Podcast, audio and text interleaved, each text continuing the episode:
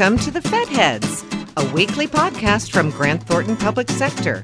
Join the Fed Heads, Robert Shea and Francis Rose, each week to talk about the arcana of government management and the people who are working hard every day to improve it. Welcome to Fed Heads. I'm Francis Rose. And I'm Carlos Otal. And for the commissioner, he's off commissioning. Even you're going to do this to me. I, well, I mean, there's not, there's not an episode if you don't say commission and commissioner. One of the things that is great about this podcast, Carlos, is that you, who are responsible for it being able to happen, are like the biggest fan. It's Oh, great. I'm fanboy, You're, you're like a geek and for so this. you just wait. so, Robert, what does that mean? Well, you get Just you, wait. I you mean, just wait. a- you see, like that, that may be a little threatening. I'm not sure if I like the sound of that. Um, So, a lot of things, a lot of moving parts here. You're here because Robert is on assignment. We'll say Correct. uh, and couldn't be at the Association of Government Accountants Mm-hmm. big shindig every year. It's we're in uh, New Orleans, Louisiana, and you're here for him instead, and it's wonderful Yes. to, to see you. And I think uh, the next few episodes. Yes. So this is going to be a good time, and uh, I don't know what we're going to do without the commissioner. We'll make it. Okay. It will be nice when he comes back. It's nice to have you here as well. Thank you. To talk about some of the things that are on the agenda here at AGA, our guest today is Doug Glenn. He is the Assistant Deputy Chief Financial Officer at the Department of Defense and is also a veteran of the Interior Department. It's great to see you, Doug. Thanks for coming. Thank you, Francis. Pleasure to be here. I want to start, I guess, just with that idea of what the difference is, in your view, from the civilian financial management world versus the defense financial management world, if there is one. What does that look like? Actually, there is, and I'm happy to say this is an area that DoD is actually leading in. Um, I was very. I've been on the data visualization and analysis front for a while at Interior. Just part of that. Hey, let's provide more information for decision making. Let's let's put our expenditure information out there for transparency and accountability uh, purposes for for taxpayers. Try and try and raise that perception or that stereotypical perceptions that uh, I think the public has of uh, civil servants. But when I got to DoD, there actually are some real data scientists there that are looking at uh, one of our one of our three uh, national defense strategies is reform, looking at how we do business, how do we support our war, war fighters, and are there better ways to do that? And data is really opening up some some some insights uh, on how we can do that. A, a couple examples in, in point: we've looked at aircraft maintenance. What are the parts are we ordering? How long does it take to get them? What are the uh, how long will those parts last in a plane? Ultimately, how long can we keep those planes in the air and out of the repair hangar? And as a result of that analysis, they're able to shorten the time that uh, uh, the planes are sitting in the hangar unused, and that translates directly into operational readiness. Another example of with data and analysis that DoD has used is around the uh, uh, transportation command that are flying different kinds of cargo planes around the around the globe, carrying different types of cargo at different speeds with different kinds of layovers.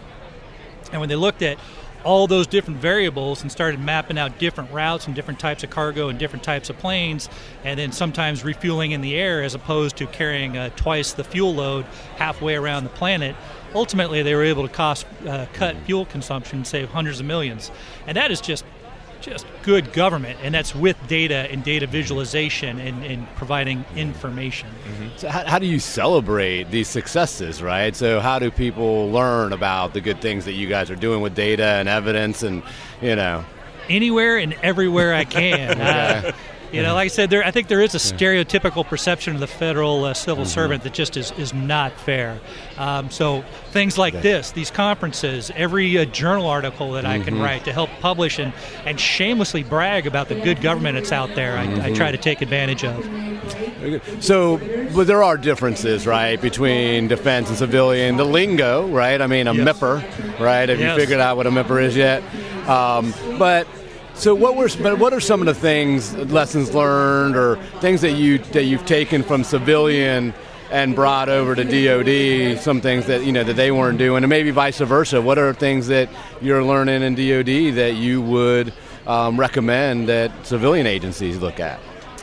Well, the civilian agencies, I definitely have carried over the fact that you need to. It's not just about having the data and and, and the analyzing the data. It's how you visualize it. How do you communicate that information that's sitting in those tera and petabytes of, of data? There's no doubt that visualization tools and paying attention to the colors, the shapes, the proportions, and, and how the eyes naturally flow over uh, over information, accelerate the, the rate and accuracy of, of comprehension. Uh, the thing that I learned at DoD that I would take back to the civilian agencies is not that it's it's not trying to get additional value and information out of our financial data.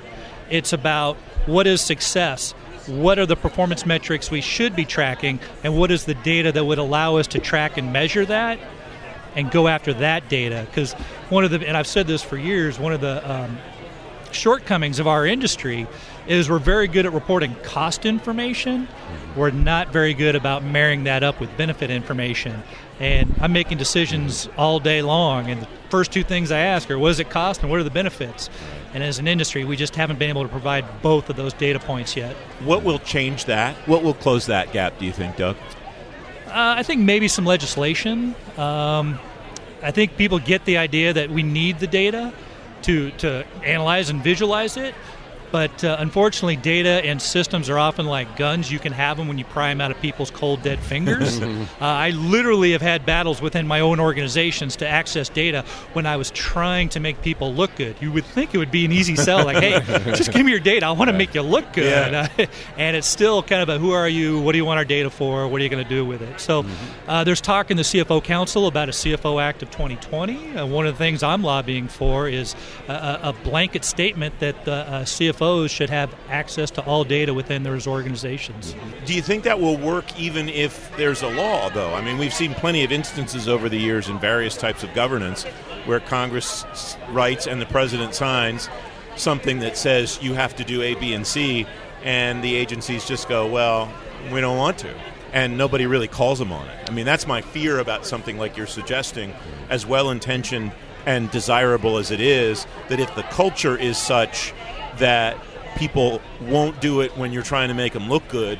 What's a law going to do that maybe, with all due respect, there won't be consequences if they don't comply? Actually, I, I, appreciate the candidness of that, that question. And it's a valid point. I kind of look at it, though, like a genie. Once it's out of the bottle, it's going to spread. You'll never get it back in. Um, if we get if that law was put out there, I'm sure there's some enterprising CFOs mm-hmm. that would jump on it. Mm. They'd get that data, they'd do some good things with it, and they'd be out there like like me bragging about it anywhere they can. And then there's other CFOs out there like me who'd be like, "Hey, I want to be able to do that." Yeah.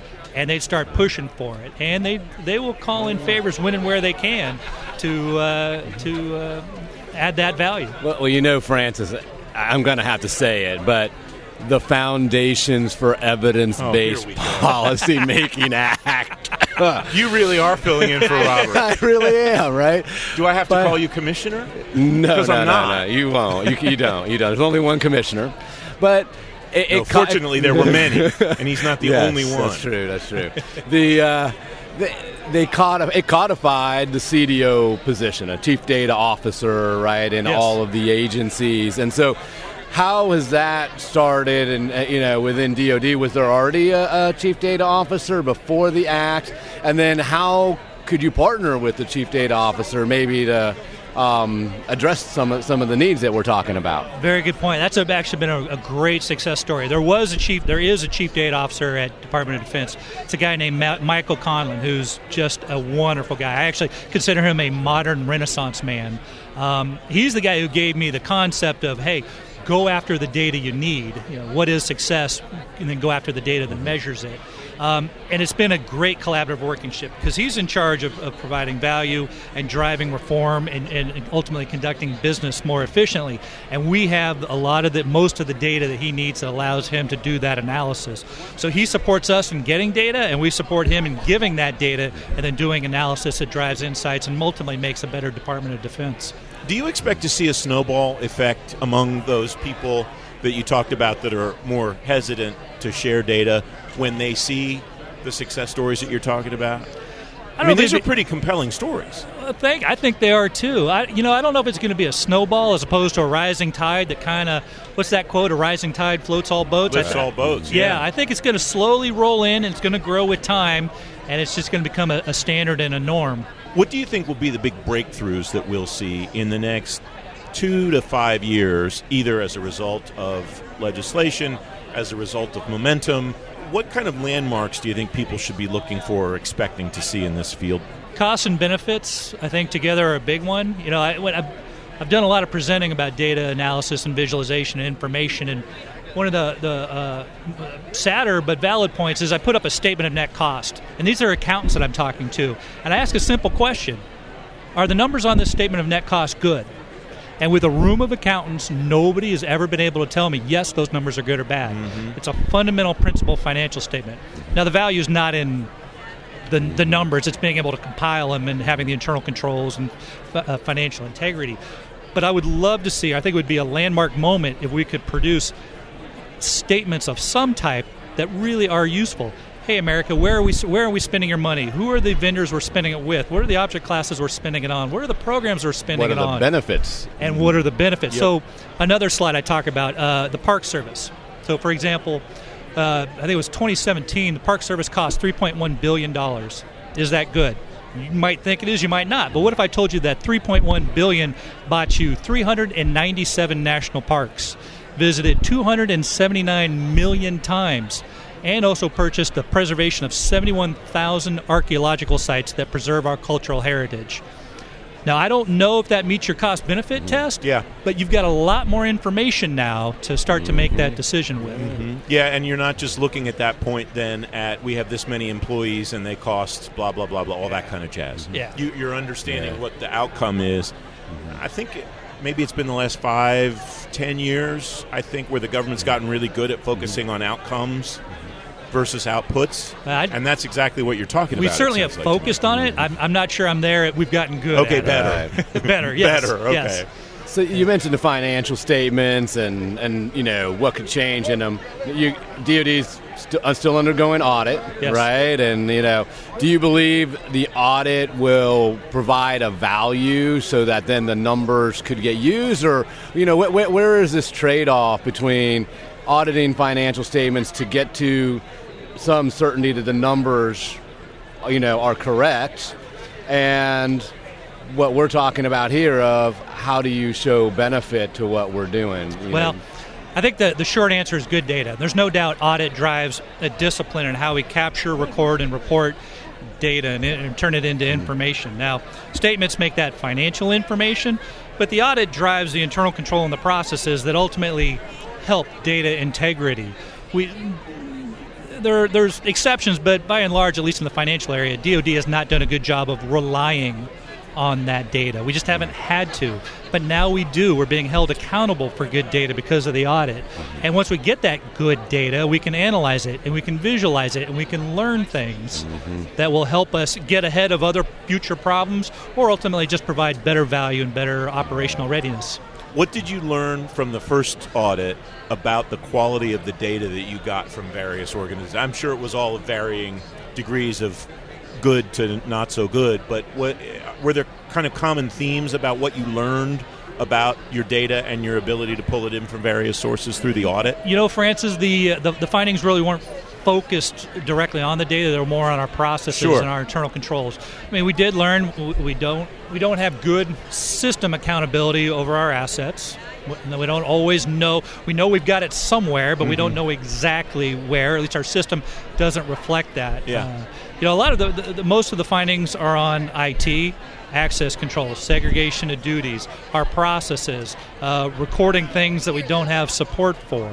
Um, you know, the, uh, the, the 2018 uh, audit turned up 2,500 notices of findings and recommendations and 20 material weaknesses. And that's not all of it. That's just all that we got to last year. Um, so the, it's a long winded answer to say it really wasn't focused on the data, sure. but the good data will naturally flow out of the improved processes and internal controls. Can someone tell what's good data and what's quality, clean data when they see it? Often, not, yes. I, I think that's kind of what I'm asking, but you understand so, what I mean? Yeah, like we, um, when I was an interior, we wanted to visualize our real property. Uh-huh. We actually hold a lot of buildings. DOI is, it's, it's, I mean, they hold 20% of the land mass of the United States.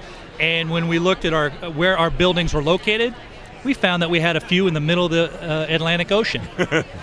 you know what? There was some bad data there. That's probably bad data. and we also found out that we had a million square feet of, uh, uh of family housing in Arizona. No, we didn't. Probably not. We had 100,000. There was an extra zero typed in there. So, um, yes, when you visualize that data, some of the outliers pop out, and you can definitely tell you've got bad data. Um, sometimes I think good data is kind of like art. You know it when you see it, and it, yeah. or like a good scientific formula. You know, it just it's simple and it flows and it makes sense. Um, we're gonna we're about to wrap up, but you've got one of these pins on. Yes. That it's kind of hard to see on the podcast, but they're they're red, and it says, "Are you cyber aware?" Talk about the intersection between cybersecurity and the data realm that you live in every day. Cybersecurity is just making sure the right people are in our systems with the right level of access. Um, and to be honest with you, cybersecurity ultimately re- was the single largest source of findings in the audit last year. Almost 25% of our NFRs were on access control and segregation of duties within our systems. Hey, come on, we're the Department of Defense. If there's anything we should be leading out there, cybersecurity is it. So, you know, I, I, I'm we're we, are we are pursuing solutions now on this, and it's it's actually a, a really easy sell because I'm standing up there going, "Hey, look, this is not just an audit thing. This is national security we're talking about."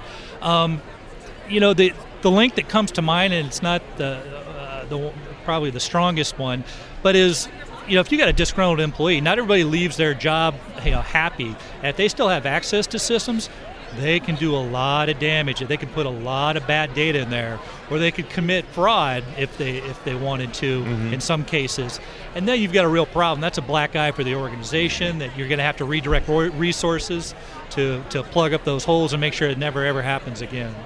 Doug, we're here at the AGA, the Professional Development Training yeah. Conference, and 2,500 people uh, registered is amazing, awesome. right? Yep. Past, you're a past national president. I am. Yep. And so, how have you seen AGA evolve? And maybe just talk a little bit about how they have helped the community, federal, state, and local, and um, you know what, what what does AGA do? Well, for, for selfish reasons and just for the good of the industry reasons, I mean, it's it's the networking opportunities. You know, I was I had a, a career moment a few months ago. It was right after I started at DoD, and I, we went to GAO to talk about uh, our audit results. And we're sitting at the room waiting for Gene Dodaro, the comptroller, and he comes in and he starts to sit down and he sees me. He's like, I heard you're at DOD. Gets up, walks around the table and shakes my hand. And there's still that little staff accountant to me like, holy cow, that's the that's the comptroller of the United States. He just shook my hand but it's because we had met at, at, at uh, AGA events years ago, and, and we had I had asked him questions, and you know, we had just kind of talked uh, periodically at these events. It's the neat thing about these events; you can you, you have access to people that normally you just you, you wouldn't in your career. Mm-hmm. Not to mention just having the relationships and people to call that when you're dealing with a problem. Hey, how did right. you approach this? Or if you've got a candidate for a job and you're not familiar with them, and you want some some uh, a reference check you know, having somebody to call and say, "Hey, what's the story here?" is just invaluable. So, like it's uh, positive collisions. It's a great place yeah. where you can have a lot of positive collisions, and, and good can come from it. And I'm, I'm, very happy to say the the session I was talking in this morning. There's probably I'm going to say about 150 people. It said just by show of hands, how many people were in from DoD, and it was half the room. That's great. I have never seen DoD so well represented at this event, and it's needed because we need to talk to those people in the other uh, sister agencies that have been on the other side of the clean opinion. Doug, congratulations on all the great stuff you're doing Thank at the you, department. Francis. It's great to have you here. Uh, thanks for joining us. Ah, my pleasure. It was a lot of fun. Thank you, Doug. A very admirable job.